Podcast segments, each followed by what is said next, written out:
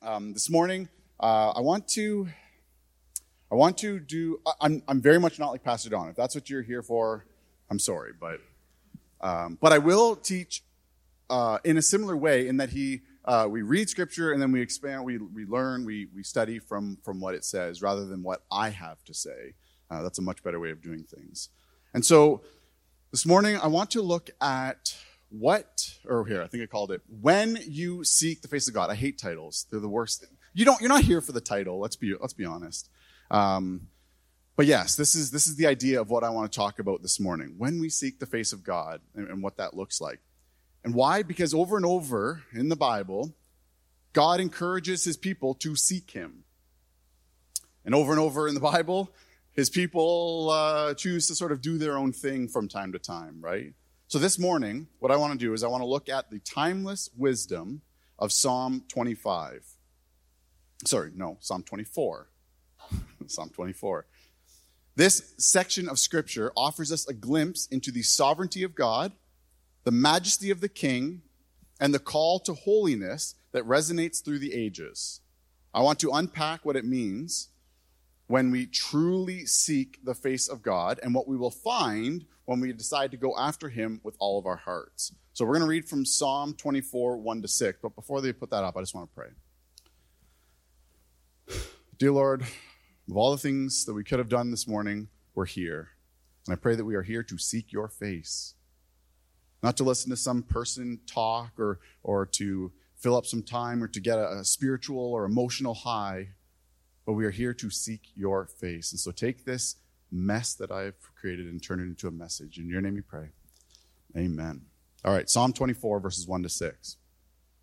The earth and everything in it, the world and its inhabitants, belong to the Lord.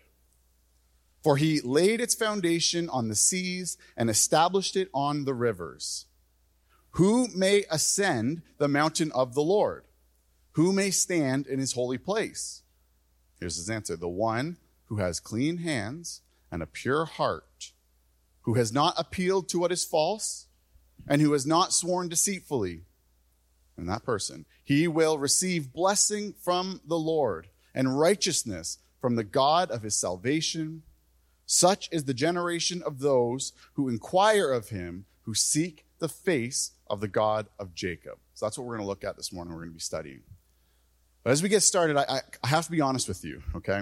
This word, the largest word in my title there, seek, is not a word that I use very often in my day to day language, right? Uh, back in the day, or, or, maybe for some of you still have your VCR remote, there was a button on there that said seek, right? Fast forward, rewind. You could seek through the tape. Maybe your like VH or your uh, cassette uh, player had that too, where you could seek through it. The radio in your car might have a seek button probably a button you've never pressed before in your life, but that will seek through the channels on the radio. So, I mean, I, I know the word, I, I see the word, but if I'm being honest, the, the one and only time I ever say the word seek is when I'm talking about the game hide and seek, right? That's, that's when I use the word seek most frequently, especially with little kids. I'm going to use a few illustrations of my, of my kids, my family this morning, but, um, and this, this is one of them. So hide and seek. I can't be the only one who most commonly uses the word seek when we're talking about this game. I'd love a good game of hide and seek. Like, imagine as adults, we all like, who's there? And run, oh, it would be fun. I try with the youth; they play it with me. It's a good time. And I have kids who like to play hide and seek too. But when you play hide and seek with kids, it's a little bit different, right? when I'm playing with kids, you have to pretend that you don't see the human-shaped mound of a blanket on the couch that's moving up and down with every breath they take. I wonder where you could be. If my kids are listening, I'm sorry. Uh, I really do try sometimes, but most of the time it's like, oh no, where, where could that, where could you be? Or when I walk into the room and they're like snickering as soon as I enter the room, they're like giggling with, with joy that I'm like, I'm gonna somehow miss them when I can like clearly hear them behind the door. If you've played hide and seek with kids, you, you know what I'm talking about. And then when it's my turn to hide, well, then I, you know, if I really try, I hide, and then my kids can't find me, and they give up and they just leave me there. and then the problem is, it's like, okay, one day they'll get older, they'll get better at hide and seek, it'll be more fun to play, but they're going to get old, and then it's not going to be cool to play hide and seek with me anymore. And I'm not going to have anyone to play with. the thing with hide and seek is if you don't know who you're looking for, you won't really know what you're seeking. And so I've learned all of my kids go to hiding spots. And so depending on who's hiding, I know exactly where to go. Seeking God is the same way. The first step to seeking God is knowing who we're seeking. I'm, I'm not even making this point number one because I, I feel like this is an obvious thing. So this is like point negative one or point zero. But, but the first step is knowing who it is we're seeking. And to know who it is we're seeking when it comes to God means going all the way back to the beginning. God is first and foremost the creator. The first two verses of, of that uh, of psalm that I read this morning. The earth and everything in it, the world and all its inhabitants belong to the Lord. For he laid its foundation on the seas and established it on the rivers. These first verses of this psalm, they establish the fundamental truth that all of creation belongs to the Lord. The, the grandeur of the cosmos, the, the, the great expanses. My kids were asking me, uh, I love my son. He's very like um, scientifically minded, but man, he asked me some difficult questions. And he goes, Dad, actually, maybe this was Eloise, but anyways, doesn't matter. But what's after space? And I'm like, well, there's nothing after space. It just continues to go. Well, but like, what if you just keep going? And I'm like, well, how do you explain this to a kid? Like, there, there is, it, it, just continues on. Like, I, I, don't, I don't know how.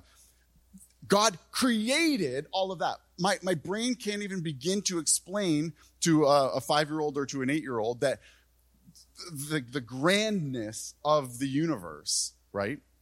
God created that. He spoke that into existence. And at the very same time, the intricate details of our existence, He also created that. This might be too much, but I was showering the other day and I was thinking as the water was sh- coming down on my head, my ears protect the water from going into my eardrum, like my ear canal. Like I was just standing, I, I don't know, this is what you think of when you're in the shower, I guess, but the water's like hitting my ear and it's like protecting it. Now, if I turned my head, it would go into my ear. But as I was just standing there, I'm like, wow, this is so cool. And the way that your eyes work and how our eyes are no, or sorry, cameras, modern cameras are nowhere near the capabilities of, focusing and, and, the megapixels and, that our eyes are capable of, of seeing and, and doing. And, and God created those intricate details all, all the way down to little, little intricate details, all the way up to the, the, the grand cosmos of of the universe. They're all crafted by the hands of the Creator. God formed and established the entire world. And because He is the one who created it, He is the one that everything belongs to. By acknowledging this, it should be doing something in our minds. It should be reminding us as our role of stewards rather than owners of the earth and its blessings. We are stewards of the earth and all that God created. Now, we regularly use language and ideas in our day to day lives that will subtly, subtly change that focus and will change it away from God, the creator, and God, the owner, to me, the owner, or me, the creator. We say things like my property or my land, my food, my skills, my gift, my country, my body. And I'm not trying to argue whether or not you earned the money that was needed to pay for the food that you got from the grocery store, okay? You did that. And you're in control of your body. Your brain tells your leg to move when you're walking. I can't control your bodily movements. And yes, the bank would agree. As long as you keep paying the mortgage, you own that property. But I'm talking about recognizing where those things ultimately come from or initially came from.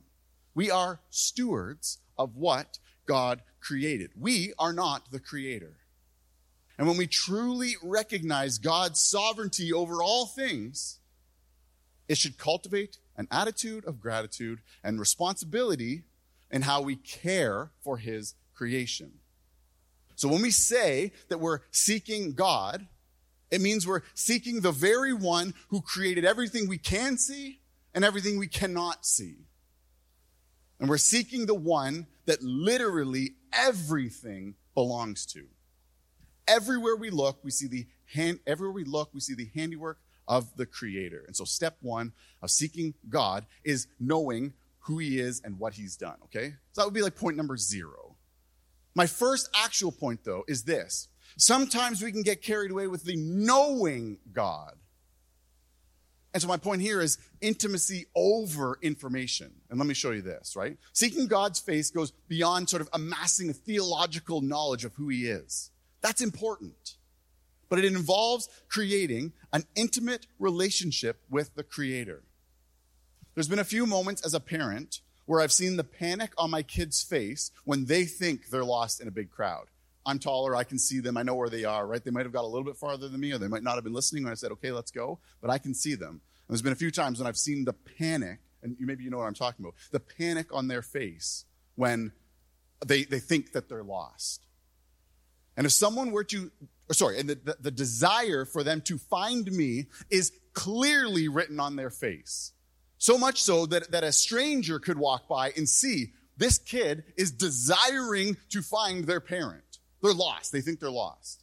And so if someone stopped, knelt down, and asked my, my kids um, in, in the middle of their panic, they said, Do you know your mom or dad's name? There's no comfort in them being able to list uh, like our name, our address, our phone number. There's no comfort in that. They just want to be close to us. And so knowing who God is and what he's done is important. That's why I said it was like point number zero. It's like a, a given. You must. But he doesn't want us to know him like we know a history lesson. God wants us to have an intimate relationship with him. God didn't just create everything, he created every one. Which means God created you. And he loves you exactly the way he created you to be. We say this a lot in like kids' church and, and Sunday school and things like that, but I think as adults, we need to hear this too. That he created you the way he created you to be. Not only did he create you, but he loves you. And he redeemed you.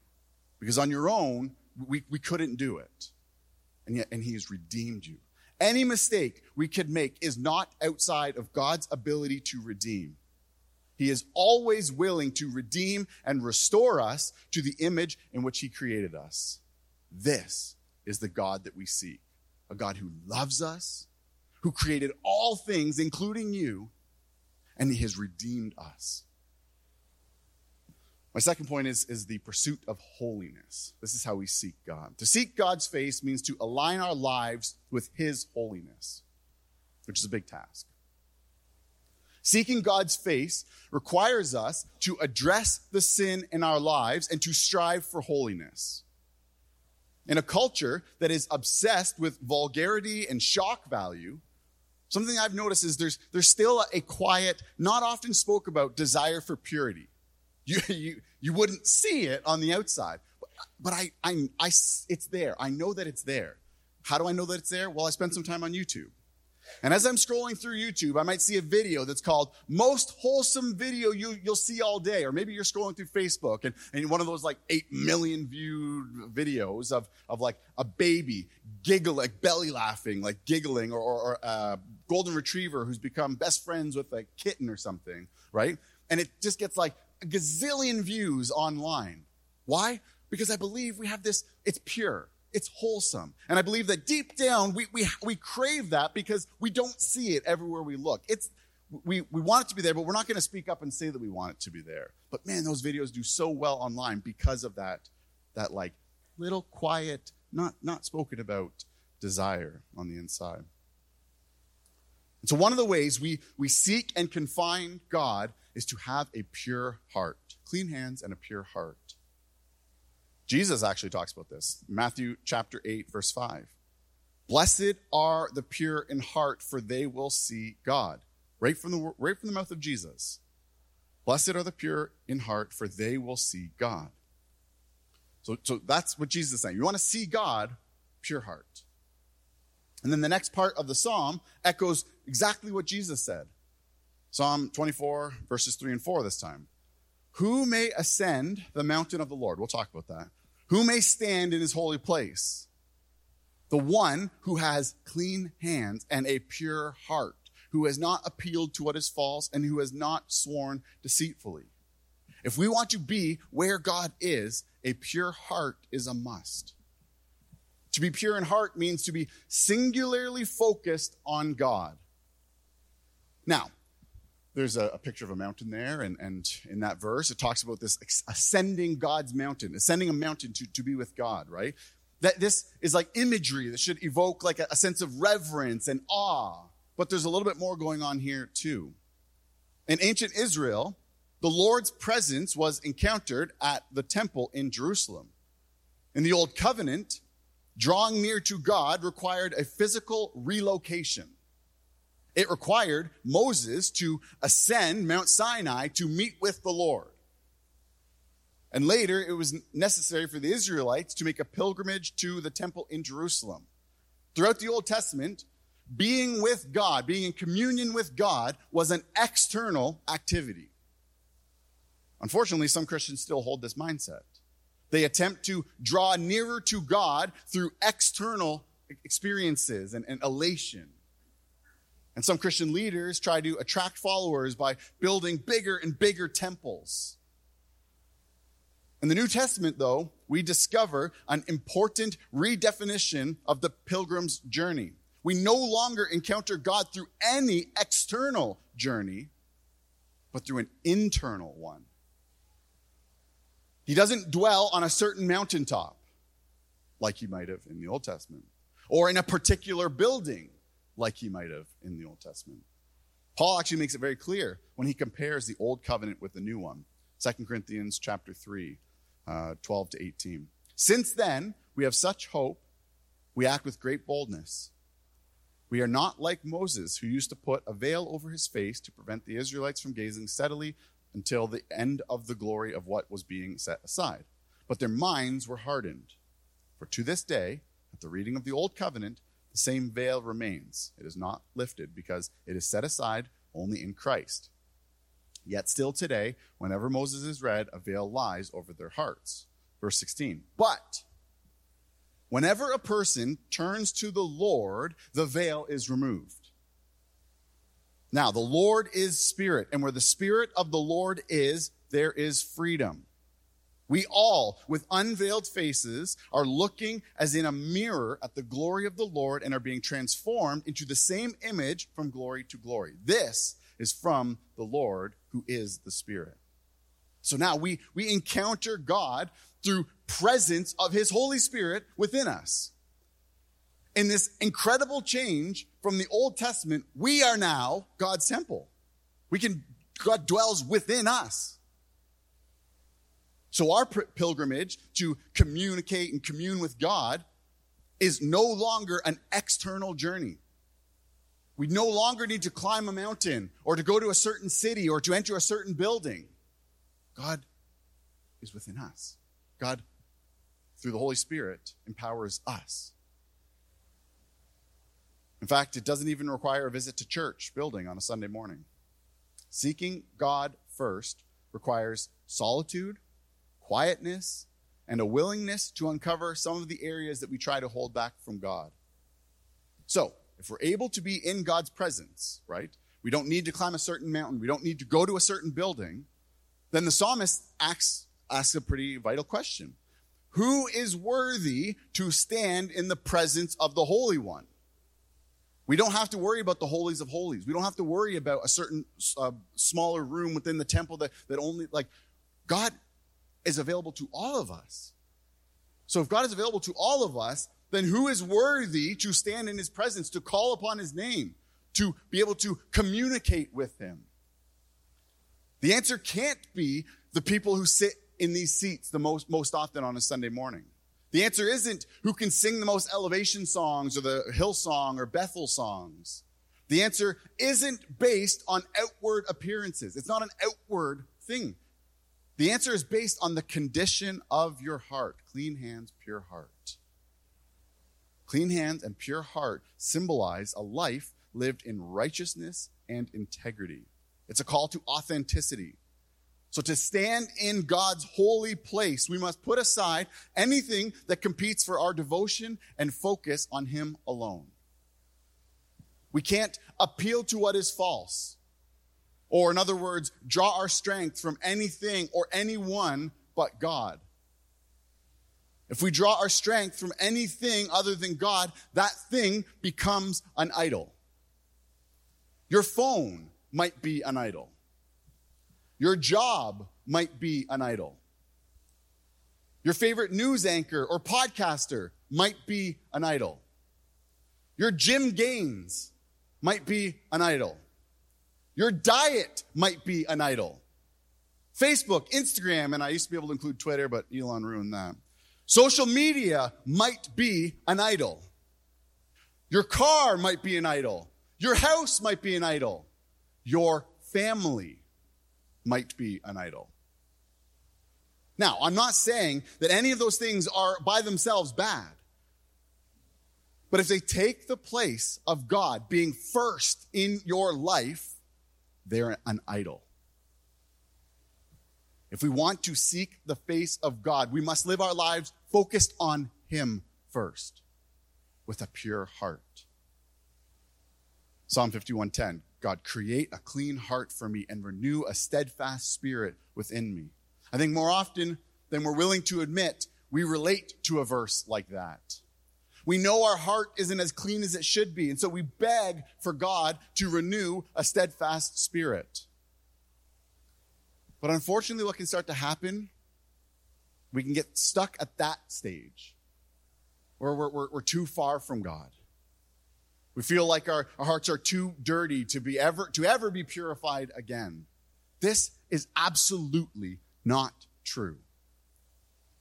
If we want purified hearts, all we have to do is surrender to God and ask Him to make our hearts new again. When we repent and we walk towards God, He will always embrace us with open arms. He wants to be found by us, maybe even more than we want to find Him. A surrendered heart is a pure heart. When our hearts are truly surrendered to God and to His purposes, nothing will stand between us and Him. I, I feared talking about this this morning because sometimes when you talk about this, I, I, I can feel hypocritical even saying these words to you, right? Do I really have clean hands and a pure heart? Of course not. I won't stand here and try to lie to you. And so you might relate with those words and you might think to yourself, yeah, that's me too. I'm right along with you, Chad. But what I don't want is to, um, I don't want you to beat yourself up because of that. This is what I actually, I, I feared even talking about this because I'm like, I don't know that God wants us to constantly beat ourselves up because we are not good enough. He wants us to admit that we are not good enough. And there's way too many people who aren't willing to do that. And that's a big, ginormous problem. But on, on the flip side, and something that's not, not talked about too, too often, is that sometimes when you come to church and, and you're told that we're not good enough because we don't match God's perfectly, blazingly holy standard, and you just hear that over and over and over again, you believe that you're not good enough, that you never could be good enough because week after week after week, that's all that you hear. But you, you have been redeemed. You are loved. You are created to be the person that God created you to be. That's not the person next to you. You're going to be different than them. Your sins might be different from their sins, who might be different from the person next to them.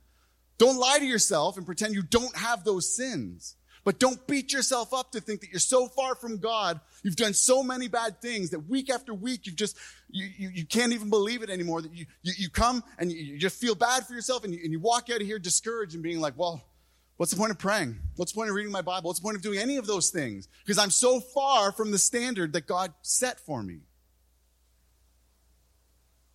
As soon as you turn to Him, He is there with open arms, no matter what you have done. No matter what you have done.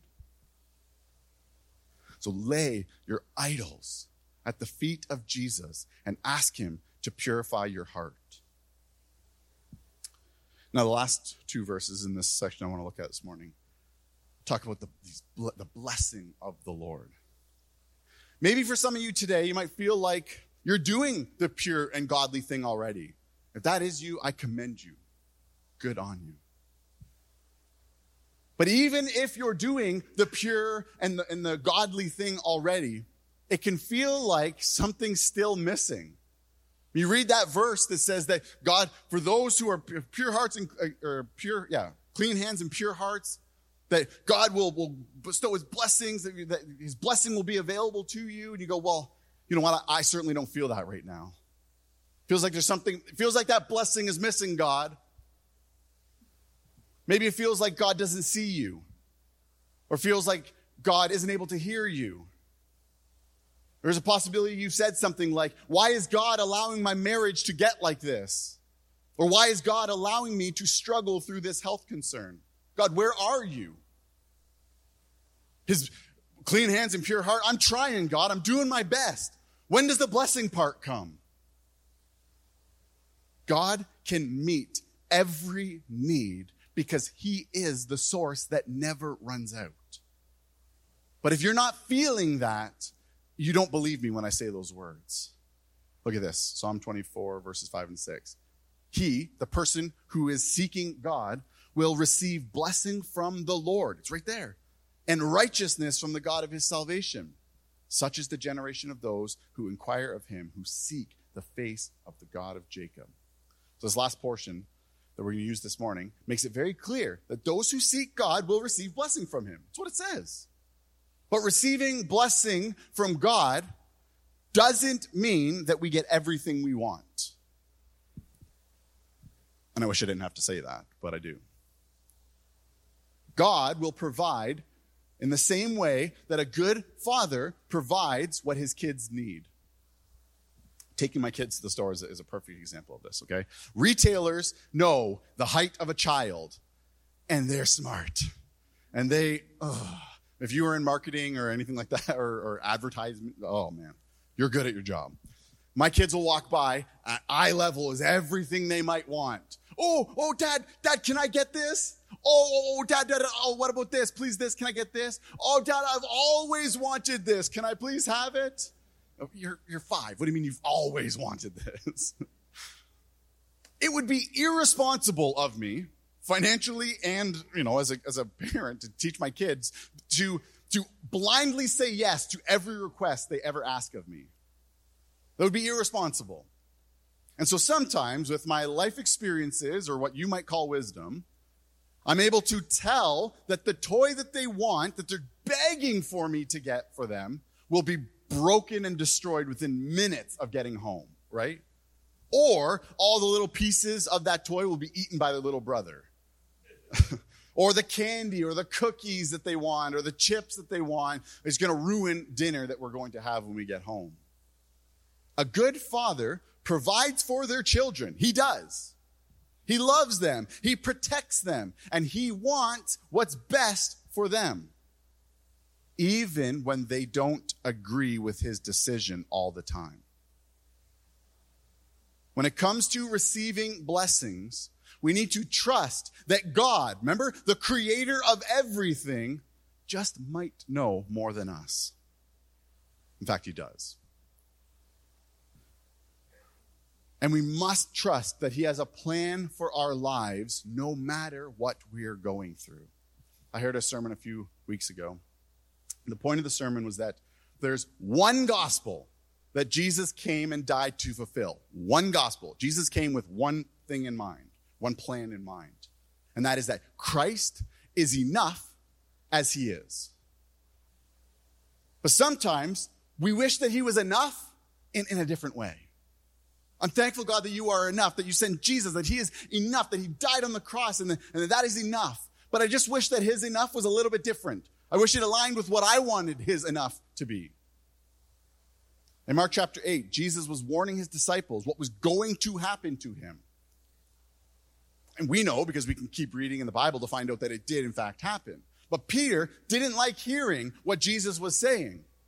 He didn't like what he heard from Jesus. And so Peter started rebuking Jesus for saying the things that he was saying. Don't talk about yourself like that. That's not the Jesus I know. Jesus turns to Peter. I was paraphrasing there.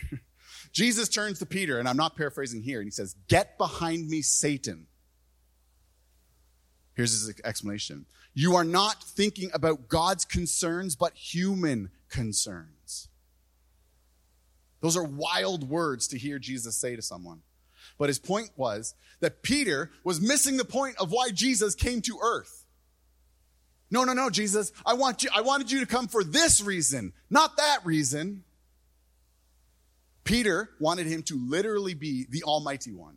He wanted Jesus to be the all powerful ruler so his kingdom would overcome all of the other nations. Peter was co opting the original plan that Jesus had. Yeah, but. The thing was, Peter wasn't wrong, right? He did understand. Jesus was the Almighty One who was coming to rule and reign. We, we understand the uh, heavenly kingdom reference now. But, but Peter was like, no, no, no, no. I want you to be like a political ruler, dominator to, to overtake. That's what he wanted. So the problem was he, he, was, he wasn't wrong, but he wasn't totally right either. And I think sometimes you can be like Peter. We think more about our human concerns than we do God's concerns. We trick ourselves into thinking Jesus died on the cross for your marriage or that Jesus died on the cross for our health, or that Jesus died on the cross for your happiness. Christ died on, on the cross in your place so that you could be made right with God. And when we're in relationship with God and when we're seeking his face, he will provide what he knows we need. I think it's natural for us to seek what we think is the answer to our problems first feels backwards for me to even stand here this morning and to tell you to seek God before you seek your own needs. But when we are seeking God, we are seeking the one who can provide for us better than we could ever provide for ourselves and better than we could ever imagine for ourselves. We are seeking help from the creator of all things, the one who spoke it into existence. He wants us to seek him. And so, seeking God first, I've said this before, I'm going to say it again. Seeking God first requires solitude, quietness, and a willingness to uncover some of the areas that we try to hold back from God. When we seek the Creator, we begin to have a greater understanding of who we are as His creation. So I want to challenge you. Ask God to show you who He created you to be. Not who you want to be, not to make you like the celebrity or influencer that you would love to be just like, but ask God to show you who He created you to be. As you seek His face, you will find that everything else that seemed so important fades away. And maybe you're someone here today who has a hard time believing that God could ever truly make our hearts new and pure again. Maybe you think you're too far gone, you've done too much, or too much has happened to you. I want to challenge you to lay down anything that you are putting above God in your life and ask Him to just purify your heart. There's nothing that you've ever done that is outside of God's ability to redeem. No matter what decisions you've made or how badly you've messed up, it's not too late to turn back to God. Are you seeking God? Are you relying on Him to meet your needs? Or are you just trying to carry the weight of the world by yourself? Choose to seek the face of God and watch as He provides for you when you're when you surrender your worries into his hands. I have bad news. He may not provide in a way that you think he will, but I have great news. He will never let you down. He wants us to seek him, and he promises that when we seek him, we will find him. but we have to seek. Sometimes that seeking part gets difficult. We think, well, haven't found him yet, so maybe he's not there. God promises when you seek him, you will find him. The journey of seeking God's face is an invitation to intimacy, transformation, and a life lived in the very presence of our Creator. We don't have to go to a special building, we don't have to climb a special mountain.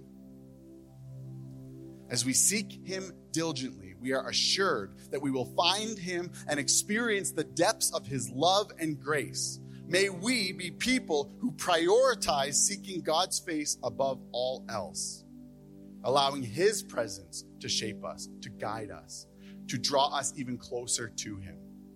To stand in the presence of the Holy One, we are called to live with clean hands and pure hearts. And so let us be a generation that seeks the face of God, hungering for His transformative presence in our lives. In a world that often seeks glory in material possessions and temporary achievements, may we recognize the ultimate glory lies in a relationship with the King of glory. When we seek the face of God. Let's pray.